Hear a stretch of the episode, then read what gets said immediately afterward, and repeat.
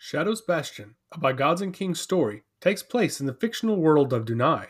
All of these works are available to read on Kindle Vella and are available shortly after this release. For more information on By Gods and Kings, please visit our website, bygodsandkings.com, or follow us on Twitter and Facebook. Chapter 13 Kadai and the Hidden Temple. Crix kept his eyes forward on the woman standing in the doorway. She was considerably older than he was, with gray, unkempt hair that hung down past her shoulders. Her skin was wrinkled and pale, while her stature was remarkably unimposing. She had a slight bend at the waist and used a cane to prop herself up. Who? asked Crix from within the hut. The woman smiled and exhaled loudly, exasperated for having to repeat herself. I said, My name is Kadai, she repeated, this time more forcefully. Kadai, affirmed Crix. He took a step away from the cupboard and toward the doorway. He squinted his eyes slightly, trying to see the essence that made up the older woman. And how do you know my name? he asked. I'm a follower of Malorus, but I'm sure you know that by now, mentioned Kadai. She took a step back away from the doorway and allowed Crix to exit the hut. The tricks of the god of chaos have few boundaries. The moment you entered this village, I knew everything about you. Crix tilted his head and glanced around the village before coming back to Kadai. How? Kadai picked up the tip of her cane and pointed to the fallen walls of the village. You probably cannot see the essence bound to those objects, but the walls in this village possess a magic that reveals all who enters. It alerts me to any living being's presence and tells me all that there is to know about them. Crix scoffed at the sound of Kadai's, as well as Malorus's, tricks. The god of chaos was renowned for his visions and deception, causing Crix to question why any of what he was seeing was real. He pondered silently if he managed to find a discarded magical item while in the swamp of Agriates that was enchanted by Malorus.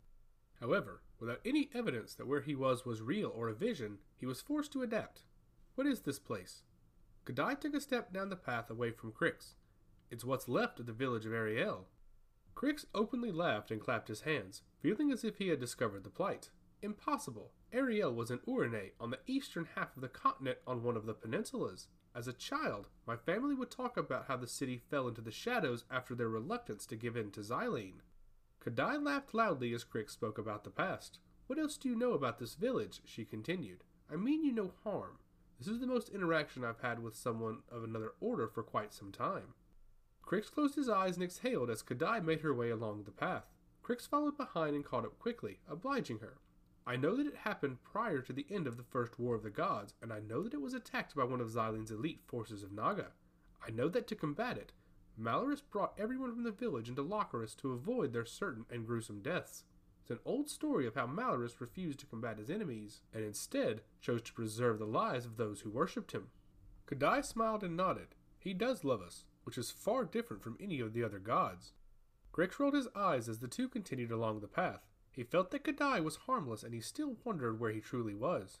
I don't need Darien's love, nor does he need mine. Then what does he need? inquired Kadai as they made their way in between more of the fallen huts. What does your god require of you? Crix took in a breath of the murky swamp air. He had never thought about what Darien required, only that he would do what was asked of him by those who were ranked higher. Servitude? Devotion? I don't know, but I know that he thought enough of me to make me a god touched servant. Kadai paused and leaned on her cane. She shifted her body to face Crix while the winds howled around her. You've never taken the time to wonder what Darien really wants from you. Crix took a moment and thought about the answer. Kadai was correct in that he had never thought about it, but he also never chose to. No, I can't say I have. Several birds squawked overhead, drawing the attention of the two as they began forward again. Every god treats their followers differently, though they all expect the same, stated Kadai.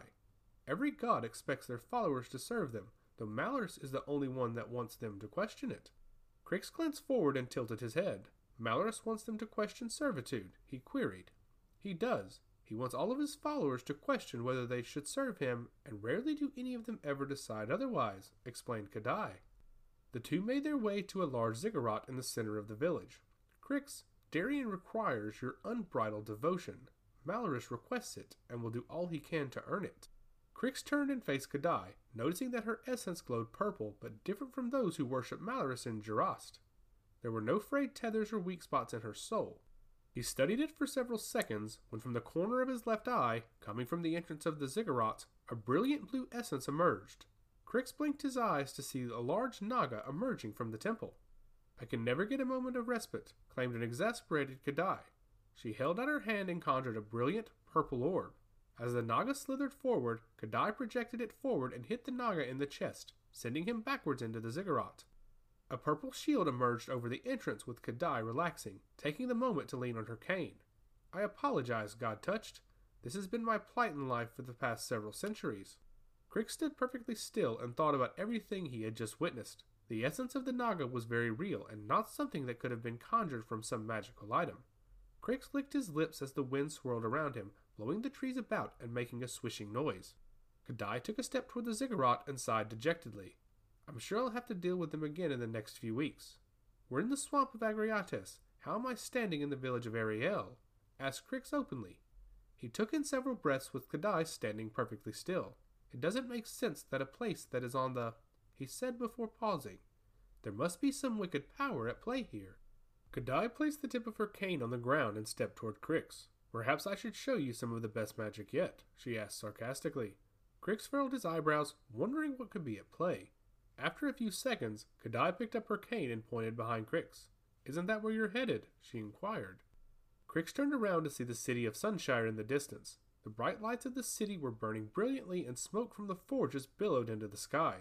Impossible, he remarked. Kadai stepped forward and stood beside him while awing at Sunshire. I've always hated that place, she stated while watching the boats pull into and out of the harbor. Crix, I'm sure you've got more questions than I have answers. I understand, but I'm not here to answer them all.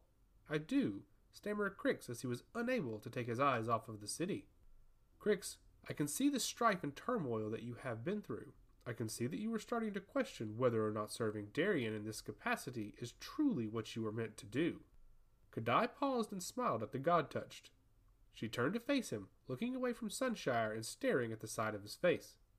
Order and chaos are two sides of the same coin. One cannot exist without the other. It is why at creation, Darien and Malorus had to work together. Kadai turned away from Crix and took a step back into the village. Crix, your devotion to Darien is one sided. He is not devoted to you as you are to him. You are but a pawn in his game, and he will cast you out as soon as you are no longer useful to him. Crix sighed loudly and glanced down at the ground, taking his eyes off of Sunshire. I am a devoted servant to Darien, and I will serve him so long as I am able. Kadai huffed loudly. The moment you question his intentions or his commands, your life will be forfeit. He expects absolute devotion, whether the command is just or not. Crix sighed loudly before turning around. And what do you, he paused, turning around to see the entire village, as well as Kadai, had vanished. Have me to do. He finished. Crix swallowed the spit in his mouth and turned back around, making sure the city of Sunshire was still in view. The village had brought him from one end of the swamp of Agriates to another, assisting him in cutting out a day from his journey. He stepped forward, leaving the swamp and finding himself on the Sariac river bank. He walked along it for several feet, watching out for alligators and other creatures, and eventually making his way into the outskirts of Sunshire. Large warehouses lined the banks of the river with several strong men standing guard. Crix noticed their essence while the darkness of the buildings shrouded their physical appearances. He kept his distance from them, not wanting to ruffle any feathers as he made his way further into the city. Once he was past the warehouses, he found himself on the main road of Sunshire that led to the wooden bridge. He took a few steps along the path when a large structure on his left grabbed his attention. The massive stockade was nearly complete, or at least the outside was. It was ominous and foreboding, already carrying a sinister aura about it. So that's what we are here for, he announced. He kept his eyes affixed on the structure and examined it from afar, keeping his feet on the road while looking at the windows, roof, and other pieces. Finally, after a few moments, he turned toward the bridge and made his way into the city of Sunshire. Most of the shops were closed and the people were in their homes for the night. The pub was still active, with many of the patrons coming in and out of the building. Loud music was coming from the building, and, while walking past it, a young god touched servant of Darien emerged. Rosalie, the god touched servant that Crix met earlier, walked out of the bar with a drink in her hand. I know you, stated Crix softly. Rosalie stepped off of the platform and onto the dusty streets. The stein in her hand was silver and filled to the brim with ale. Crix examined Rosalie's essence, noticing the stark, bright white that came from all followers of Darien. How was the fall? she asked, referencing the comment she made prior to Crix's conversion. Crix laughed and folded his arms across his chest. Riveting, he replied. I don't think I've ever experienced something quite so peculiar. And you never will again, laughed Rosalie. She turned back toward the Dorvo plantation to see two people approaching. Crix squinted his eyes, noticing two white auras, one much more vibrant than the other, approaching. He's alive, stammered Rosalie, surprised to see the two followers of Darien approaching. How is he still alive? Crix tilted his head slightly before looking back at Rosalie. Is that Kuros? Rosalie scoffed loudly and took a sip from the stein. It is, and I figured he'd be on his way to the scales by now. She gulped the liquid and smiled warmly. He's far tougher than I thought. Crix folded his arms across his chest and watched the two white essences approach. Kuros may not be the strongest, but where he lacks brute force, he makes up for it in cunning and charm. He was probably in grave danger and was able to talk his way out of it, suggested Crix. He approached Kuros with Chalice at his side. Kuros, still in his robes, looked down on Crix's disheveled appearance. You've been through something, laughed Kuros as he pointed at the smudges and stains on Crix's attire. Did you roll around in the mud before coming this way? Crix laughed and shook his head before glancing over at the pub. Friend, if you'd have experienced what I have on my way here, you'd be thankful for your initial decision. Reference Crix to Kuros choosing his role. Kuros turned and looked at the pub as Chalice came up and snatched the stein from Rosalie's hand. She took a sip from the container before furling her nose and wincing. Ale? Why? she asked before handing it back to her. Do they not have any mead? Rosalie laughed and took a sip from her drink. They've got a few different selections. Are you going to join me tonight? Crix glanced forward at the door with Kuros at his side. Chalice stepped past the two and walked toward the door. I'll have one with you tonight. I wouldn't mind hearing more about your encounter with Koobs in the mountains. Rosalie brought her stein up to her lips and turned it up, pouring the contents into her mouth before bringing it down, empty. Fine, but the next round is on you. Chalice giggled. Fine, she replied before looking back at the priest of Darien and his god touched ally. I'll get you two around as well. That sounds nice, replied Crix. Kuros took a step away from Crix toward the door of the jubilant pub. It does, and you can tell me everything. We would like to thank everyone for listening to this podcast. More content will be coming out on a regular basis. For more on By Gods and Kings, please visit www.bygodsandkings.com or www.scriptcrypt.com.